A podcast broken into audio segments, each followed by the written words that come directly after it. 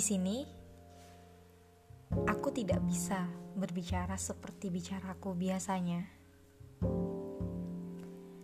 Aku berbicara seperti apa yang menjadi biasanya di sini. Di sini, aku tidak bisa melakukan hal-hal yang kulakukan biasanya.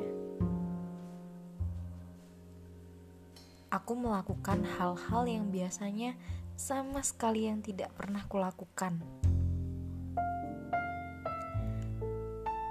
Kabarnya, adaptasi mengajari rasa saling menghargai.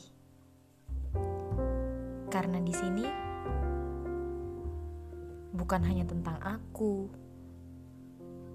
duniaku, hariku, dan budayaku, tetapi juga ada banyak sekali orang dengan dunianya dan budayanya. Sulit? Ya jelas. Tapi belajar bukan hanya perihal mudah ya. Terima kasih.